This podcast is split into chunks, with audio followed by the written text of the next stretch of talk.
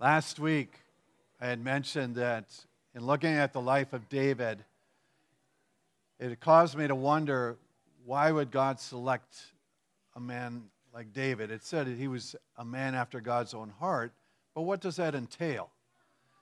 In that, you know, nobody looking at him picked him out. In fact, we said he wasn't even invited to the party when it came time to be anointed. And yet, um, there was something special that God saw. And so the question is, what was unique about the man? And so last week we looked at the dynamic of courage, where he was an extremely courageous person. This week I want to look at um, his unwillingness to take immoral shortcuts to get where he felt God was leading him. And the idea of being, as kind of was mentioned earlier, in regard to authority and submission and things like that, he had a handle on things that was different than normal. And so I, I want to take some thoughts on that. It's possible that he was uh, only 15 when he was anointed. Uh, he could have been even younger, but his, when, the, when the, the men went off to fight uh, the Philistines with Goliath, remember his three older brothers went? If a guy was 20 or older, he was considered military ready. And David was the eighth son. And so, uh, you know, it, it puts him back into his mid teen years, most likely. That said, his running from Saul and his being out in the wilderness and, and the difficulties that he faced between that time of being anointed as the next king until the time that he became king at 30 would have meant that he could have been, you know, years in this mode.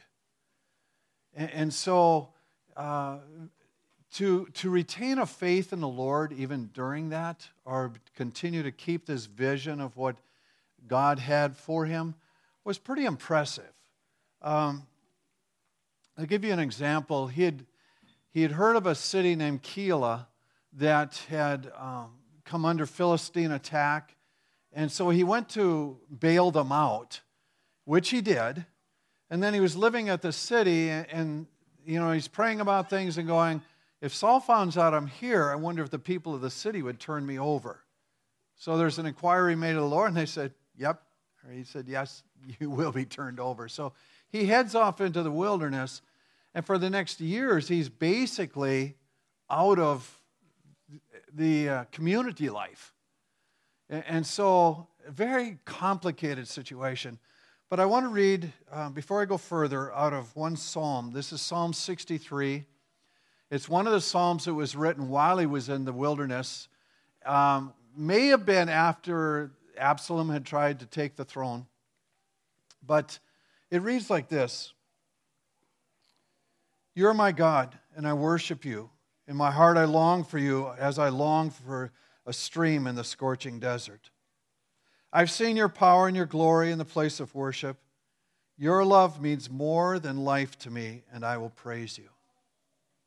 As long as I live, I will pray to you. I'll sing joyful praises and be filled with excitement like a guest at a banquet. I think about you before I go to sleep.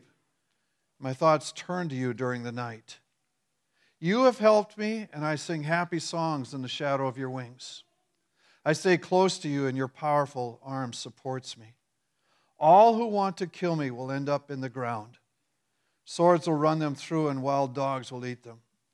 Because of you, our God, the King will celebrate your faithful followers, but liars will be silent. Even in fleeing from the Lord, there was a recognition in David that his heart was tuned to him more than his outward circumstances. And one of the things that I, I grab onto in regard to his life, and even these years of running around and trying to stay hidden, the outward circumstances did not dictate the pursuit of his life. It did not affect his faith in the Lord. It, it, and if anything, he just said, I'm, I'm in your hands and this is what I'm going to trust.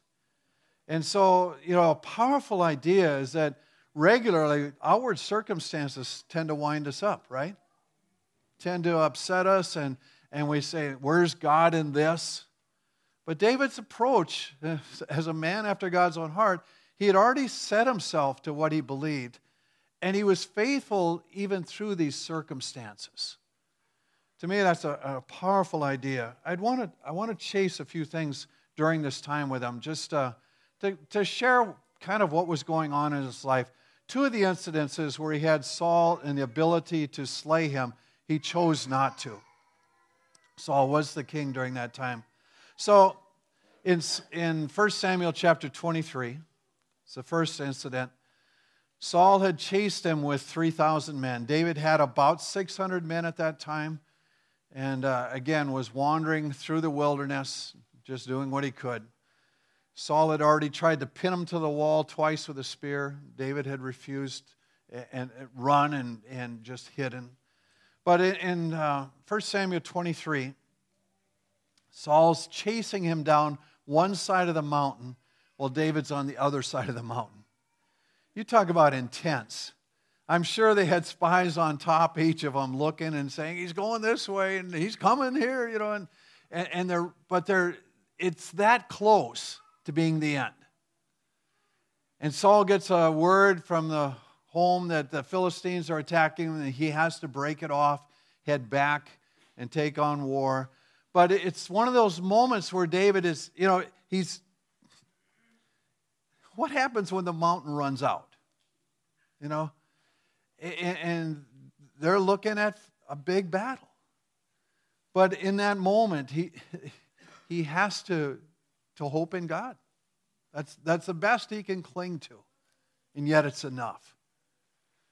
And so, you know, they go through that experience, and then David goes off into another wilderness. Saul sends out spies, and they hear about him. And so, in the 24th chapter, Saul's chasing him again. And he's heard that he's in En Gedi, and he's got 3,000 men with him. And Saul, of all things, he goes into a, a cave in this area where they tended sheep, and he goes into a cave to relieve himself. And David's hiding in the cave with his men. And his men begin to say to him, God has provided him into your hands. What has been promised to you is now available. And it's interesting to note that, you know, it's they're saying God has orchestrated this event. Why, why did Saul land there?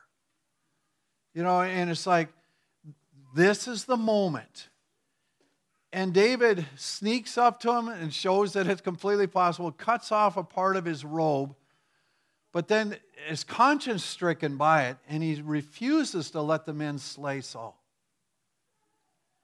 And in that moment, you have to go,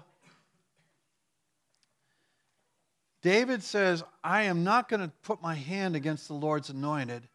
And yet, David is anointed as well, right?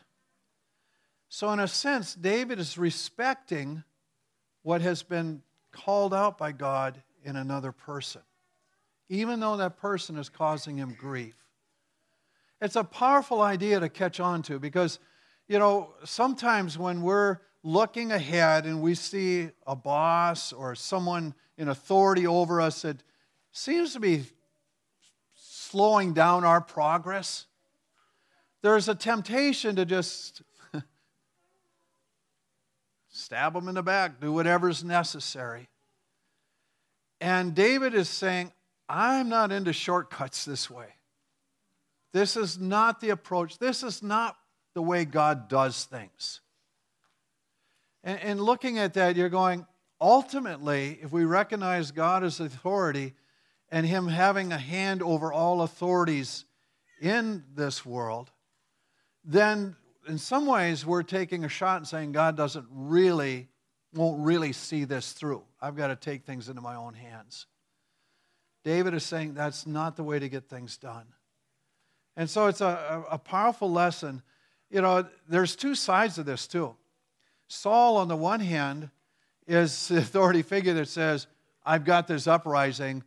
God has given me the power with this troop to, to suppress this. And he hasn't been seeking God in the matter either. So, I mean, both sides have to come to terms with this, right? One of the problems that I have with abortion is just that if you don't respect the life within you, how, are you truly respecting your own life? You know, if, if, if you don't have respect for the child that's, that's conceived, what respect do you have over your own life? That's one of the issues that our culture really hasn't looked at in earnest. You know, the value of life says that every life is valuable, every life is precious, including our own. But if you think less of yourself, then it's easier to open the door for other things like this. That's off the topic. That's free. Uh, whatever. Not every open door is an open door from the Lord. Okay? So, even though this opportunity was given, David has to evaluate it is this the way God does things or not? And he comes to the conclusion this isn't God's path. This isn't the way the Lord fulfills things. And so he decides, no, I'm not going to do this. Well, he challenges Saul, and you know, he, after Saul leaves, he confronts him and says, Why are you chasing me? And why are you listening to other people? I, I'm not trying to commit treason here. I'm not after you. And finally, and, and uh, he, he actually bows down to Saul, pays homage. And Saul says, You know what? You're right. I've been wrong in this. He says, uh, I, you know, I, you've been more righteous than me, is his declaration. David says, May the Lord judge between us. He says, This isn't the way to do things. David makes a, a powerful statement, and he quotes an old proverb, and he says, Out of the wicked comes wickedness. And that's, that's one of the things to grab onto and just say, if I can't get things done God's way, I'm assuming God's not in this. If I can't do the th- things the way that He does it, then something's wrong here. And so he's, he's just going, I'm, I'm not going to give in to this. Saul ends up responding. He says, May the Lord reward you for your good. And he says, You surely will be king, and the kingdom of Israel shall be established in your hand. So, out of this experience, Paul sees the righteousness, or Saul sees the righteousness and responds to it and says, God's blessings on you, and I understand that you will be king. Okay, he extracts a, a, a promise from David not to slay his off, uh, Saul's offspring, and then he goes on. Okay, the 25th chapter, they each go their own ways. Uh, David ends up meeting Abigail and marries her. Um, but the 26th chapter, they're back at it again. Saul's chasing him. He's sent out spies, and this time it, it, it, gets real close again, and David finds out where Saul's camping. And he goes into Saul's camp. He, call, he asks if anybody want to go with me. And Abishai, his nephew, and, and a, a powerful warrior in his own right, says, Yeah, I'll do that. You know, these uh, courageous men, following courageous men. So they go, they sneak down into the camp.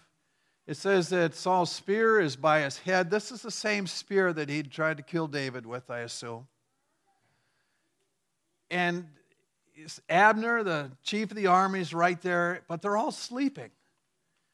And it says that later on in the story, it says, This is the Lord had put them to sleep or made this deep sleep come upon them.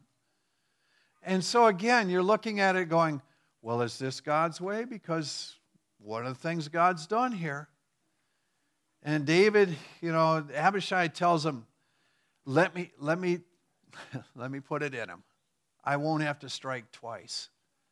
And this is a man that later on is said that he slew 300 men with his spear. So when he says, I can finish this off with one blow to a sleeping guy, he's right.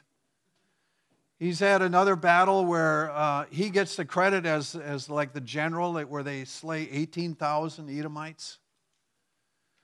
It says that one time later in life when David was weak that uh, or they're, they're having a war with the Philistines and David's in battle, and there's a giant that decide he has a brand new sword, and he decides he's going to take on David. And uh, David gets weak in it, and Abishai comes and slays the man, protects David. So, powerful warrior with him, saying, Right now is our moment.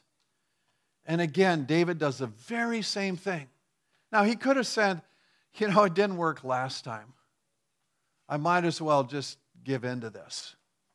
You know, I tried to do it God's way, or I tried to do it what I thought was right, but here's this guy bother me again, trying to kill me. And yet, in his heart, there's an unwillingness to violate what he believes is God's way of doing things. He says, if God appointed him, God can also unappoint him. If God put him in the place of king, then God can remove him as a king. But that doesn't have to come through my hand. It's, it's powerful just to, to say, okay, there is something different about this guy. There's something different about his heart. There's something unusual that, that is willing to hear God's voice first rather than take whatever is expedient in the moment. So they walk through this again. And uh, David leaves the camp with the sword and the water bottle that was right beside him, or the pitcher. And he gets up on top of the mount and he calls out to Abner, Abner, why aren't you protecting your boss? What's the matter with you? And Dave and Saul recognizes David's voice, and, and so they have this dialogue again. And uh, David, this comment is made our Saul makes this comment. He says, I've acted foolishly, I've made a great mistake. The Lord rewards every man for his righteousness and his faithfulness. That's something to chew on, isn't it? You know, we want to, we say, yeah, I want to follow God. I want to do what he wants. Well, then, do you truly believe that he rewards each one according to his righteousness and faithfulness? Rather than taking immoral shortcuts or you know, heading down the road that what seems the easiest, or saying, I know that God has called me to this, so this is how I'm going to get there, and it'll be simple. David's drawing a line saying, I am not going to get to God's place by following profane paths. And so he, he's, he's just laid it out. And again, Saul says, your life was, or David says, Your life was precious this day in my sight, so may my life be precious in the sight of the Lord, and deliver me out of all my tribulation. So he's going, It's not about me winning over you. He says, God is the one that I am trusting to sustain me. Saul says, Blessed are you, my son David. You'll do many things and will succeed in them. Um, in reading this and walking through this, then it was easy to start saying, okay, how do these things apply in life now? You know, and, you know, in marriage, you can see David and Saul if you want to. You know, if you have authority and, you, and you're going, I need to quell this, I need to stomp on this. Or if you're a David and saying, I, I, I don't know how do I submit to this, but I, I'm going to. As a child with a parent, it's a similar thing. You know, are you going to be oppressive like a hand of Saul saying, better not let them get away with anything or let them think they can get over on me? Or even as a child saying, I'm going to trust you enough that I'm going to trust the Lord enough to provide. We can see that in, in church life, we can see in community, we can see it governmentally. It's just like we all live with authority and submission structures. That's, that's life. But not many take the mindset of saying, God will exalt as He sees fit. God will put me in the place where He wants me to be. God will sustain my path in the way that He wants. I don't have to take immoral shortcuts to get there. It's, a, it's incredible a thing to think about. In uh, Romans chapter 13, Paul says we're to submit to authorities over us. He just says they're appointed by God. Whoever resists the authorities resists what God has appointed, and those who resist will incur judgment. So he, he lays it out and say this is something we need to take on as believers. It's interesting that Jesus, at, at least twice, when it came up to paying taxes, uh, works things out, you know, where the one time he tells Peter, Well, go fish. The first fish you pull in, there'll be a coin in there. Pay your tax and mine. Now, I'd like for that to happen on a regular basis. You know, I'll go fishing and pay my taxes. Tried it, I haven't had it work yet, but it's worth to keep trying. No. Um, but, you know, and then, you know, Jesus is challenged well, should we be paying taxes to Caesar at all? Remember, the, the Jews are saying, these people have dominated us. They should not be over our land. We need to toss them out. And Jesus says, whose image is on there? Well, Caesar's. Well, pay, give Caesar what's his and God's what's his. You know, and, and it's just like this principle carries through once we grab a hold of it. Final thing was just in, in Peter. Uh, Peter walks through a very similar thing. He, he says, We're to respond to those that are in authority over us. They don't wield the sword for nothing. And then he goes on and says, If, if you're uh, under a master, even if he's unjust, you need to submit yourself to God in this. And even in the suffering, he likens it to Jesus' suffering on earth. He says, There's value in the Lord even out of this, if you'll follow it in the right path. So, looking at that and, and walking it through, you know, obviously we say we want to be a people after God's own heart as well. We want to be a courageous people, but we also want to be a people that understands His way of doing things and His structures and to respond in paths that are not immoral, not taking shortcuts that seem quicker and better and safer and easier, and rather saying, God, whatever path you lead me on, I will follow you, trusting in your faithfulness and goodness. God saw something in David's heart even as a boy. And then for the next years, the guy's running for his life, but God still had good plans for him. And at the age of 30, he became a king. Praise the Lord. We thank you for your scripture that speaks life.